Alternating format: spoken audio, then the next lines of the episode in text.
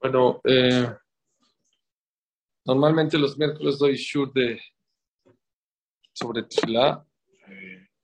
Ahora voy a cambiar, hoy.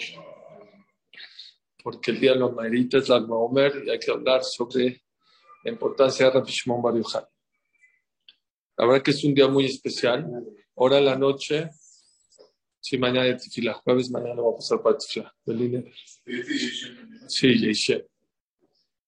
Yeshem aparte de decir Yishem es un día muy kadosh, muy importante, que se acostumbra en todo Clar Israel, más los Hasidim y los, la gente en Israel eh, saben, bueno, antes del año pasado, el año pasado habían cerca de un millón de personas que fueron al Keber de Rabbi Shimon Bar hoy por lo que pasó, la tragedia del año pasado, que esta clase sea de todas esas personas que fallecieron solamente dejaron permitir a 40.000 personas. Pero es sabido que el Zehut de Rav Shimon Bar es muy importante.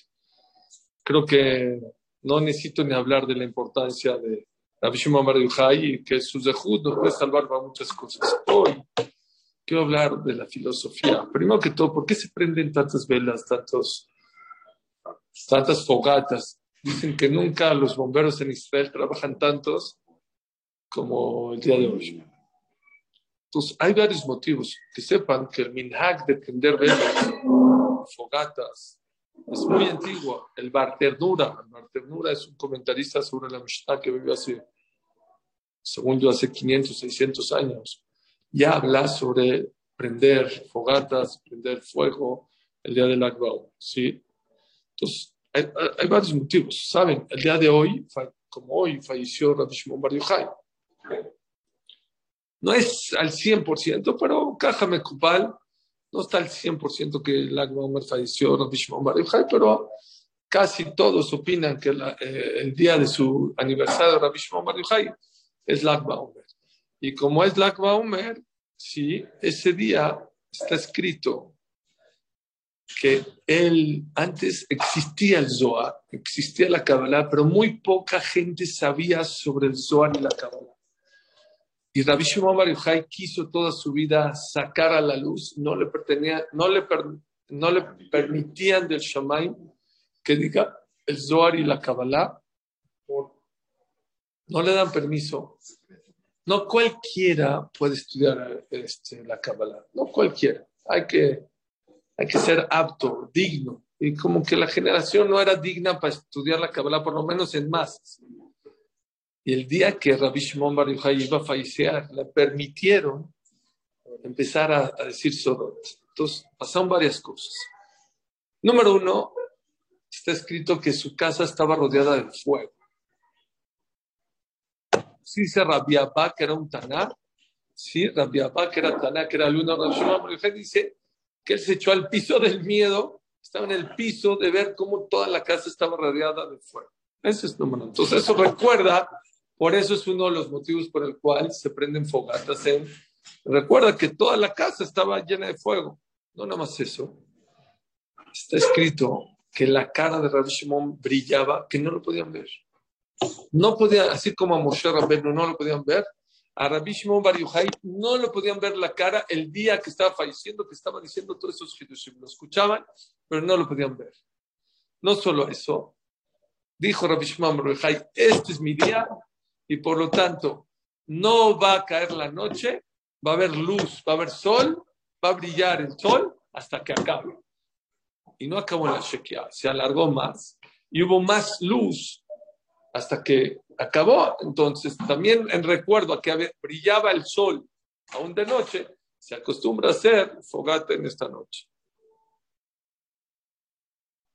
Estos son los motivos que yo encontré pero principalmente, y el que me quiero enfocar es el que sacó, sacó a la luz el Zohar Kadosh. ¿Qué es el Zohar Kadosh? Les voy a explicar qué es el Zohar Kadosh. El Zohar Kadosh habla sobre los secretos y las explicaciones ocultas que hay sobre la Torah tiene una cierta explicación, el Pshat Pashut, el Pshat, la traducción literal, pero existe aparte, atrás de eso, otras explicaciones más profundas. Y eso es el Zohar Kadosh. Mucha gente conoce la Torah de lejos. La Torah de lejos es bonita. Mucha gente viene al CRIS, las señoras le echan besos de lejitos. No, no se acercan. Y hay gente que viene en Kipur, ¿eh? pero de lejitos. Sí le echan besito, pero de lejitos. Dice la Gemara que la Torah es comparada al mar. Lo hemos dicho aquí estas veces. El mar de lejos es hermoso. De, la terraza ves el mar. Pero el que se mete al mar, bueno, yo soy fan del mar, pero no te quieres salir. Esto no es mar, mar, desde la terraza. Este es mar. Echarte en las olas. Oh, ¿no? Y el que alguien de ustedes ha snorkeado, yo he snorkeado. No se snorkeé.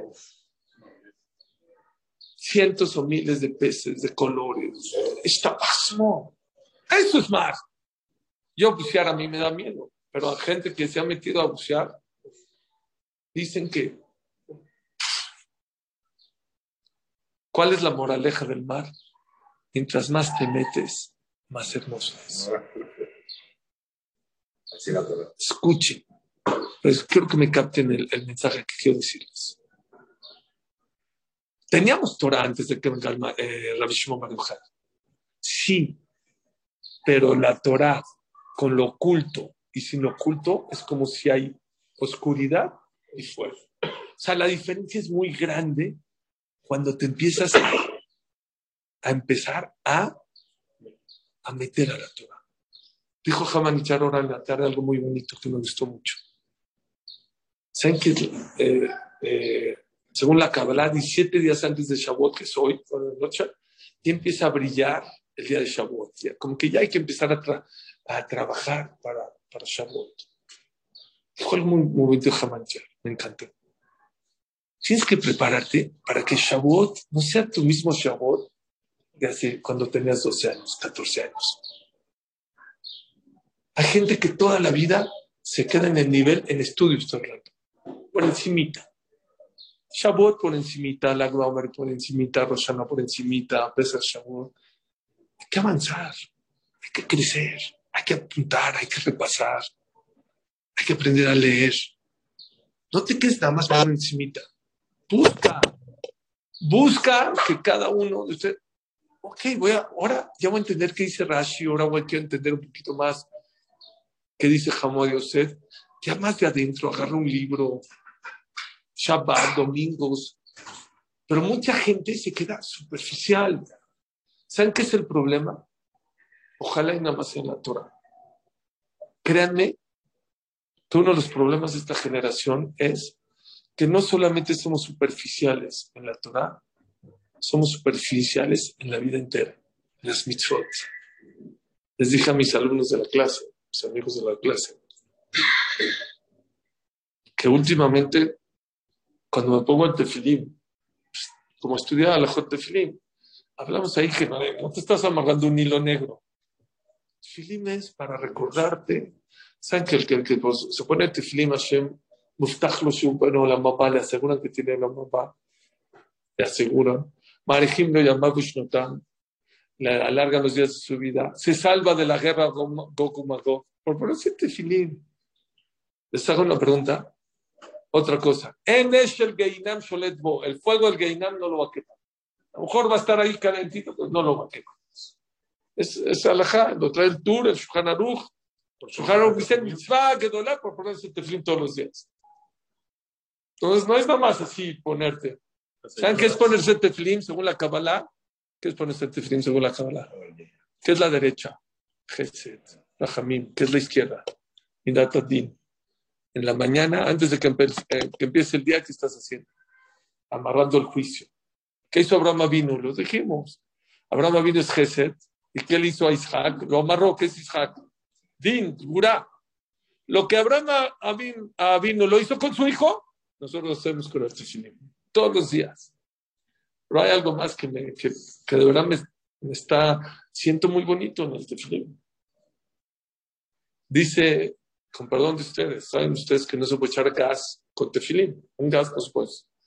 Uno de los motivos por el cual un niño no le damos a que se ponga el teflim, aunque sí le damos lula, betrog, dice Brajot. ¿Por qué no Jinuj desde los 6, 7 años de, de, le das talit, inclusive a los 7, 8 años? ¿Por qué el teflim no? Porque un niño no se sabe cuidar el estómago cuando tiene los teflim puestos hasta que sea mayorcito. Puede ser que 12 y medio, eh, ya puede empezar por Jinuj ponérselo.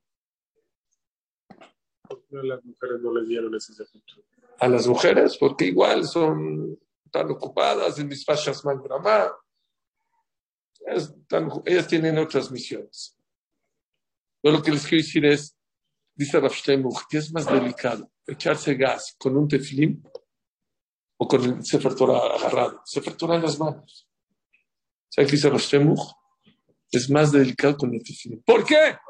Trae un Zohar que dice que cuando tú te pones el tefilim, te estás amarrando con la shina.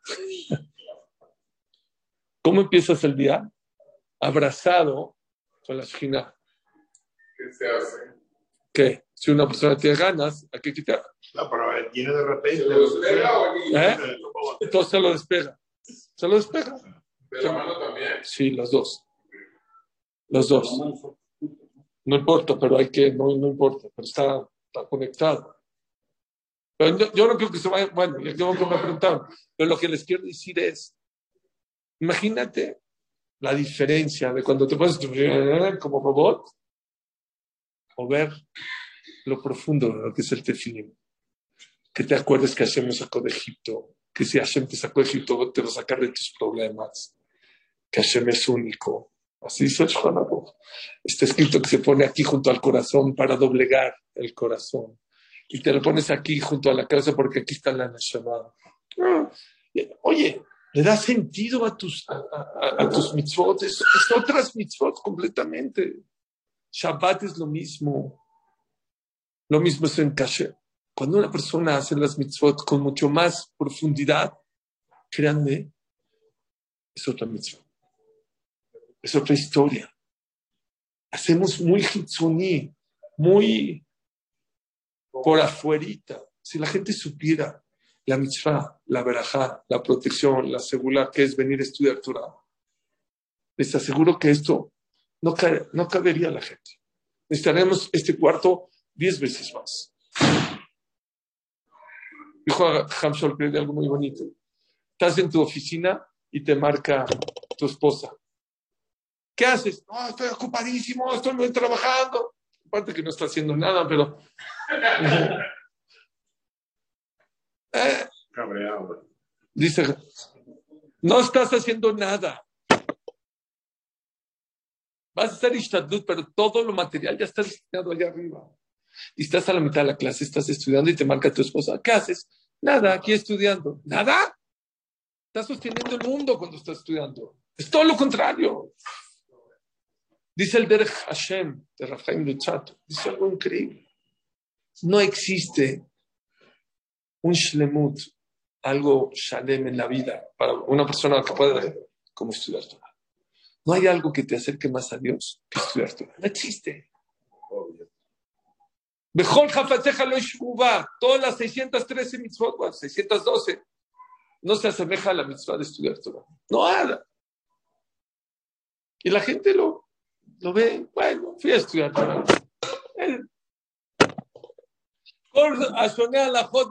que vean la potencia de la Torah. Es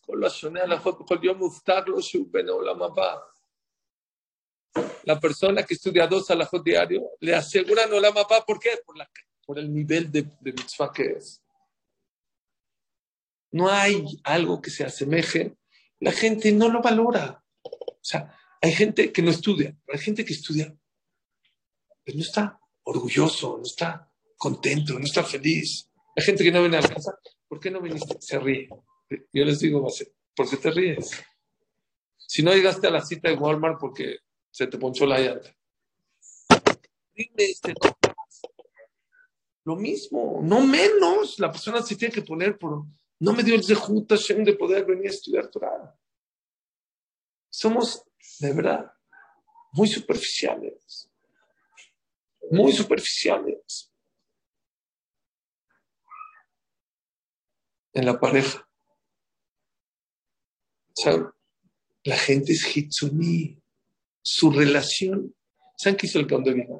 Está escrito en el Gaón de Vina que cuando Akash creó al ser humano, no, hay dos opiniones. Hay una opinión que hizo a la mujer de la costilla. Es una opinión, la manera en que tuvo. Existe otra opinión. No fue así. Dios creó al hombre y la mujer pegados de espalda con espalda. Y luego Hashem lo separó. Vio que ella tiene que ir a su shopping y, al mercado y a comprar y a cocinar y tú tienes que ir a trabajar o estudiar. No, no, va, lo separó. Pregunta el de Vila. ¿Y no sabía Hashem eso al principio? No sabía Hashem que él tenía que irse a trabajar, a estudiar y ella tiene que irse a dónde, a, a sus cosas personales. El de Vila. Claro que sabía. Entonces, ¿para qué lo hizo? ¿Para qué primero los cuerpos son dos cuerpos. Neshama es una sola Neshama. El kesher con tu esposa no es, no es No es cuerpo con cuerpo. Es parte de tu Neshama. ¿Saben cómo dice el Zohar es una persona que no se ha casado? Valga de gufa. Eres medio cuerpo, media Neshama. El kesher que tienes con tu pareja tiene que ser algo más pinimí, mucho más profundo que su belleza. ¿Qué dice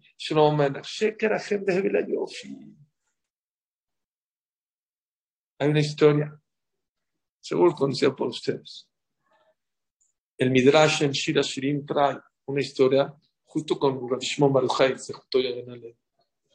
de una pareja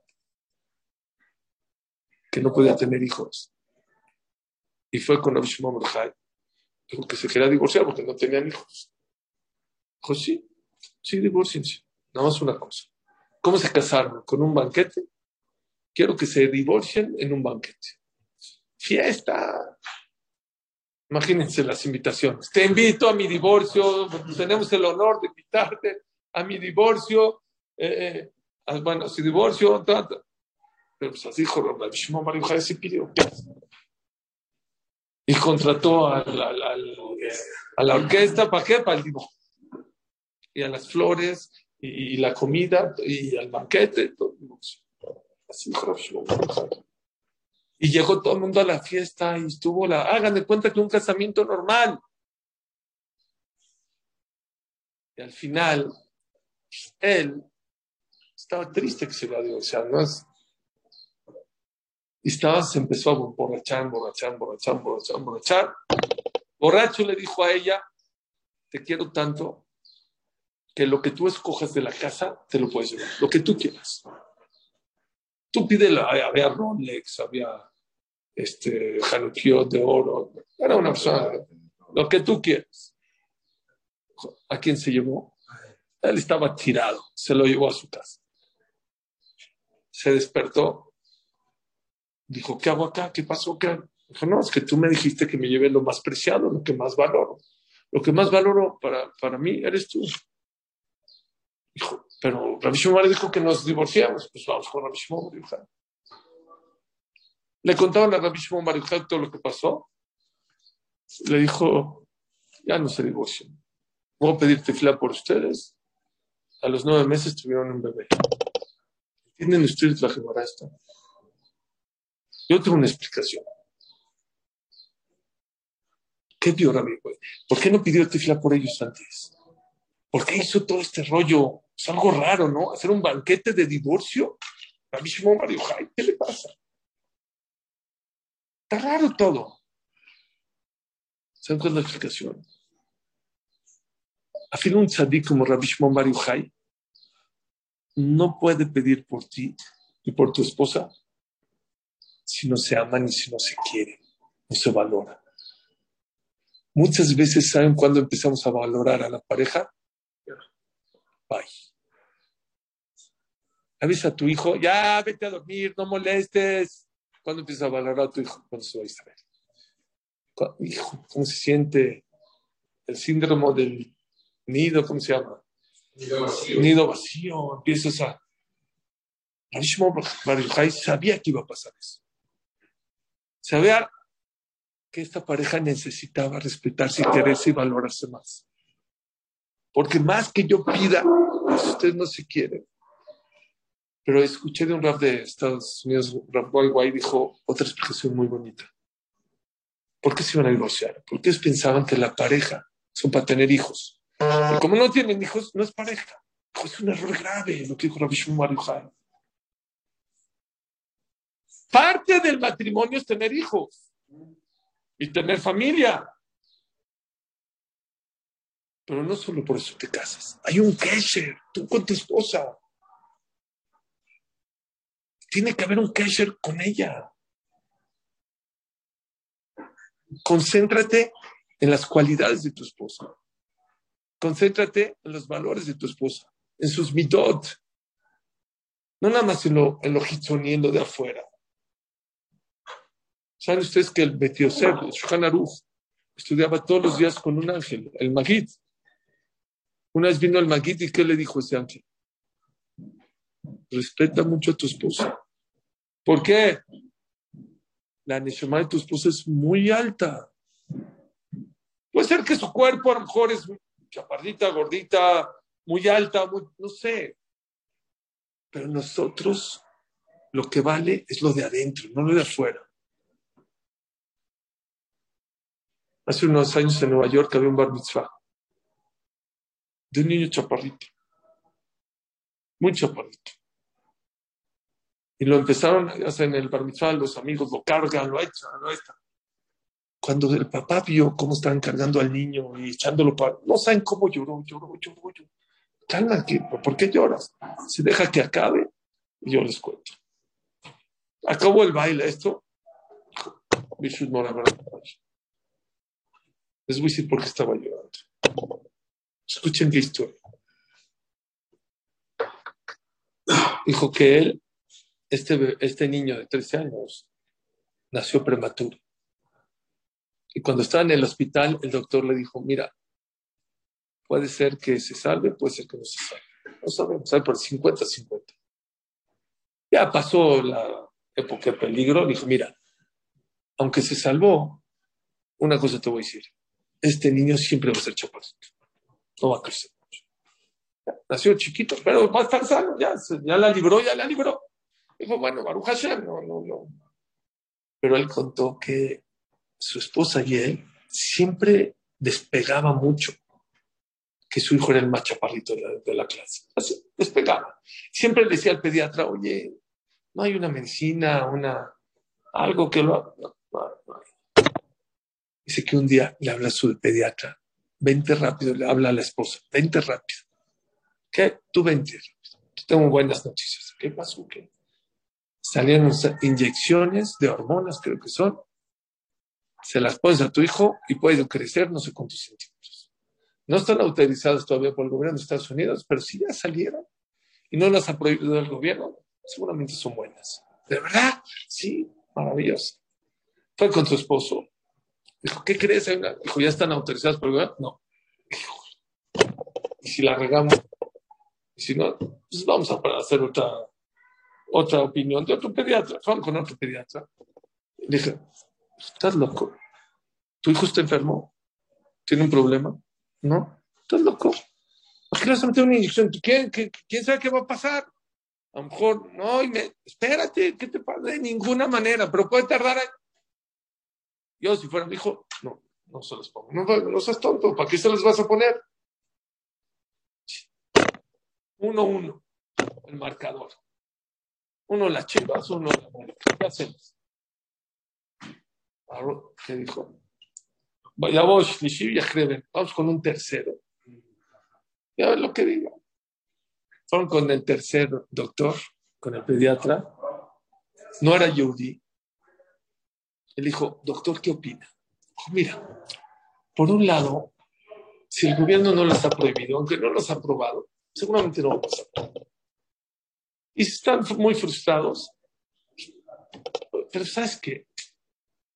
Por otro lado, no es que es una enfermedad, o sea, chaparro no es una enfermedad. Dicen que la inteligencia se mide de la cabeza para arriba, entonces no pasa nada. Que sí, que no está. Entonces, oigan que, cómo está el panorama. Uno dice no rotundo, el otro dice sí rotundo, y el tercero dice, pues no sé, sí o no. Ya, la señora ya no puede. Era un tema que a ella le afectaba mucho. Dijo, doctor, ya estoy revuelta. Uno dice que. Si fuera su hijo, ¿se la pone o no se la pone? Se quedó pensando y dijo, ¿sabes qué? Si fuera mi hijo, sí, pero como es tu hijo, no. ya más como, ¿pero por qué? Yo te voy a decir una cosa. Nosotros vivimos en un círculo social hitzoni. ¿Saben qué es hitzoni? De afuera. Lo que importa es la personalidad, el cuerpo, el este. Tu hijo no pintaría en mi, en mi sociedad, no pintaría, le harían bullying. Pero yo trabajo con muchos rabinos y mucha gente de su comunidad. Y yo veo que rabinos chaparritos se paran por él, le respetan, le besan la mano. Hazme caso, no le pongas eso. Dijo este papá cuando vio a su hijo chaparrito, que todos los amigos lo están cantando, lo están este, cargando. Dijo, ese doctor tenía razón. El pueblo de Israel es mucho, debe, deberíamos de ser un poquito más profundos. No, no todo por afuera. Hay, perdón lo que les voy a decir, pero hay gente que sube al Sefer Torah un rico y ahí vamos todos y los saludamos. Y nos paramos y Hazaku Baruch.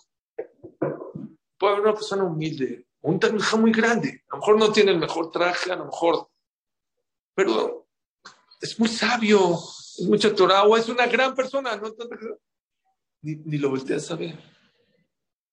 Ni lo volteas a ver. Habrá cuenta en Babatra que Rabuna, que Rabuna, su hijo Rabuna falleció clínicamente y regresó. Si alguien te ha preguntado, ¿quién ha ido a regresado? Le dijo Rabuna, en Babatra. Y le dijo el papá a su hijo, ¿Qué viste allá arriba? ¿Qué viste? Lo que pasa es que vi Olama Fujraiti. Un mundo al revés. ¿Cómo que un mundo al revés? Los que aquí todo mundo les da cabo o no, están abajo, allá arriba. Los que aquí son invisibles, nadie los puede, están allá arriba. ¿Qué le contestó su papá? Olam Emetrait. ¿No viste un, un mundo al revés? Ese es el mundo verdadero. Pero nosotros vemos nada más por afuera. Cuando Hashem le pidió a Shmuel que vaya a ungir a uno de los hijos de, de, de Ishai, el papá de David Amelech, dijo que estaba eh, Kilab, era guapo, alto. Hashem no dijo el nombre de quién. Dijo, tú ve a, los ungir y yo te voy a decir quién es. Le pasó uno, no. De repente, enfrente de él, Kilab guapo, alto, con personalidad. Dice el pasú que Shmuel dijo, estoy parado enfrente del rey. Así dijo Shmuel. Dijo Hashem, te equivocas. Adán miré la Inaim, pero yo veo los corazones. Tú ves por afuera es todo. ¿Sabes qué dijo? Es un enojón. No sirve de rey este. Porque una se enojó con David, este ya no sirve de rey. Nosotros somos al revés. Hashem ve lo de adentro, no lo de afuera. Nosotros qué vemos? Lo de afuera y no lo de adentro. Antista que el becancán, el ama, se. Y así somos en la vida. Me tocó hace muchos años, por eso lo puedo contar, de una muchachita que se embarcó con la tarjeta, ni siquiera de ella, de su mamá, lo estoy cambiando un poquito para protegerla y se fue al Palacio de Hierro y compró una bolsa, bueno, bolsas con valor de 300 mil pesos. ¿Y saben cuánto tenía en la bolsa de dinero? ¿Cuánto? Ni 50 pesos. Y me trajo la mamá, la hija. Yo no ni la conocía. Me la sentó aquí, en esta mesa de aquí, en esta oficina. Dijo, habla con él. Te puedo hacer una pregunta, pero no te enojes. ¿Qué prefieres? ¿Tener una, una bolsa de 300 pesos y tener en ella adentro de 300 mil pesos? ¿O tener una bolsa de 300 mil pesos y tener en tu bolsa 30 pesos?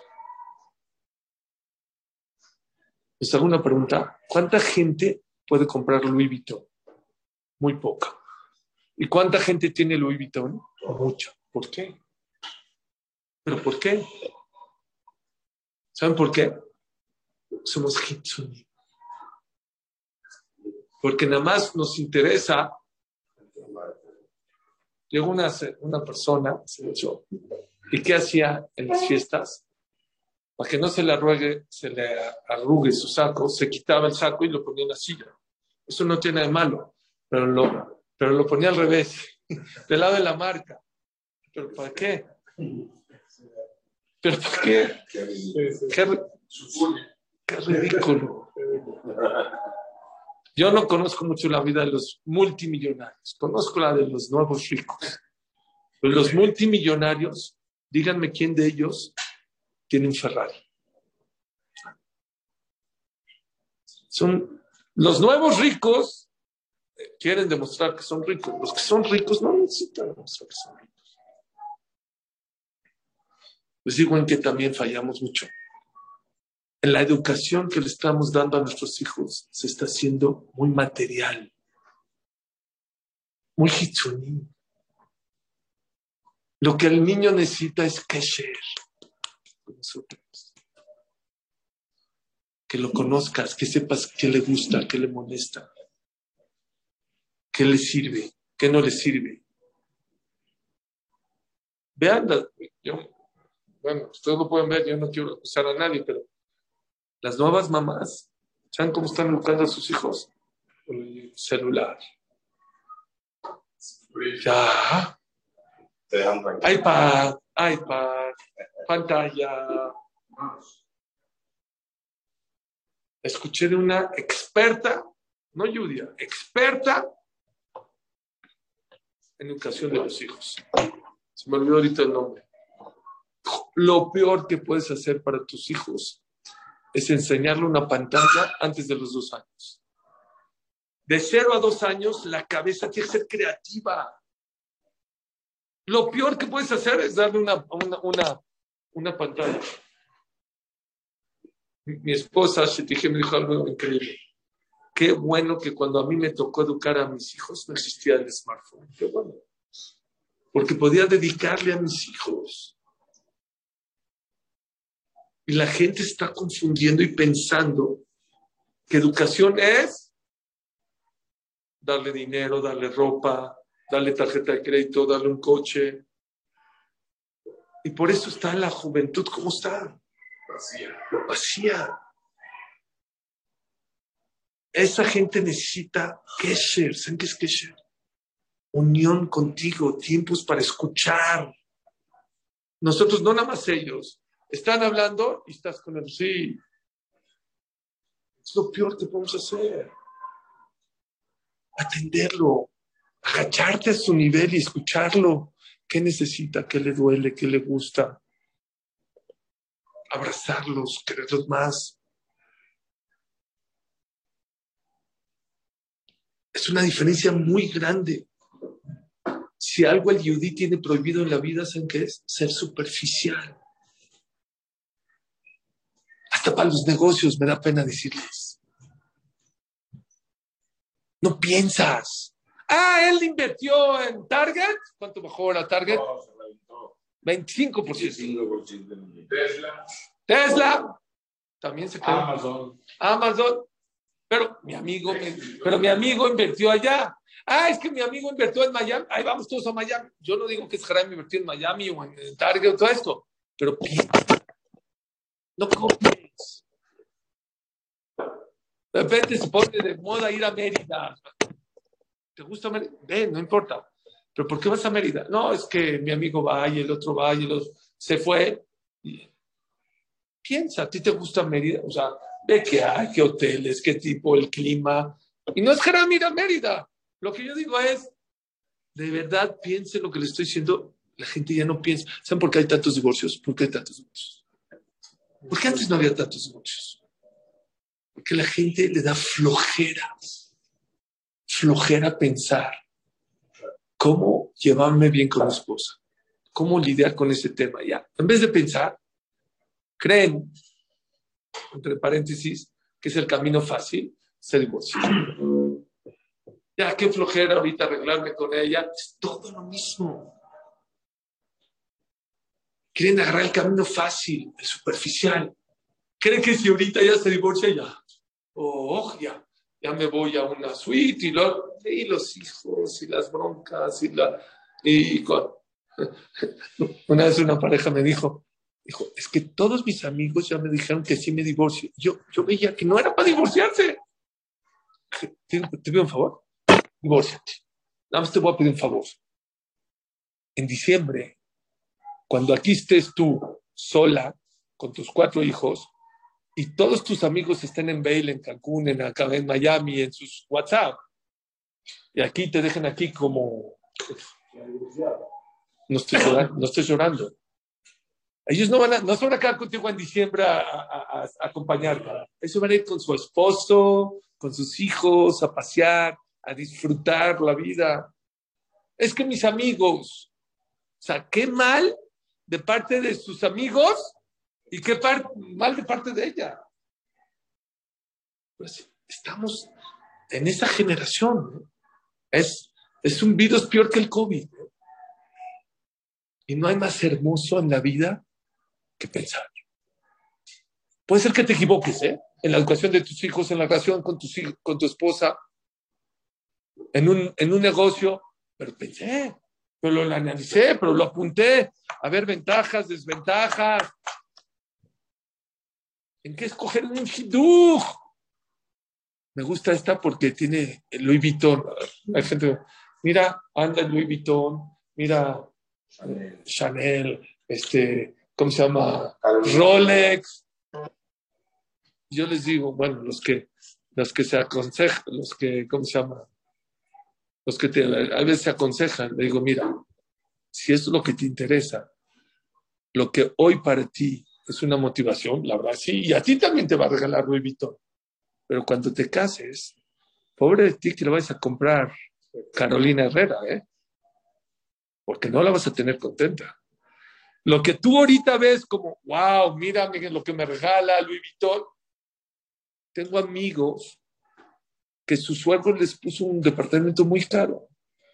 ¿Saben cuánto pagan de mantenimiento? Una renta. No están, pudiendo, no están pudiendo. ¿Qué ganaste? A mí me enseñó algo Rabiuni, con eso quiero concluir para decir Hasta hay que ser lamdán. ¿Saben qué es lamdán? Profundo, no nomás para Gemara, para todo en la vida, para todo. Para cuando tienes problemas, hay que saber actuar, hay que saber pensar. Y es algo hermoso. Cuando te equivocas, pero pensaste, la equivocación no está grave. Pero cuando no piensas, aunque le acertes, aunque le pegaste, la satisfacción no es tan grande porque le pegaste, le pegaste, no es que pensaste. Y les digo una cosa, ¿cuál es la diferencia entre los animales y nosotros? Una de las diferencias. Aparte de sonreír, ¿usted conoce un caballo que sonría? no. Ah, en Venezuela. En Venezuela, a lo mejor aquí no. Una de las diferencias entre los animales y nosotros es sonreír, pero aparte hay otra cosa muy importante. Lo que nos diferencia a los animales es que nosotros, Dios nos dio intelecto, pensar, cómo actuar, no copiar, no imitar. Creo que esa es la luz que tenemos que aprender de, esta noche de, de Rabbi Shimon nos enseñó que de algo hermoso, que es la Torah, hay algo más hermoso. No estoy hablando nada más en, Zibuk. Bueno, yo sí quiero a mi esposa, sí, pero todavía ese, ese cariño, ese amor, pues es mucho más profundo. A tus hijos, es que yo sí educo bien, sí, pero a lo mejor te falta todavía ser más Tú quieres ser mucho más profundo. Esa es la fujata. Y la diferencia es abismal. La diferencia puede ser abismal. Baruch Adonai Leolam. Rabbi Hanan Shao, Atzakar Shmuel, Rabbi Zalman,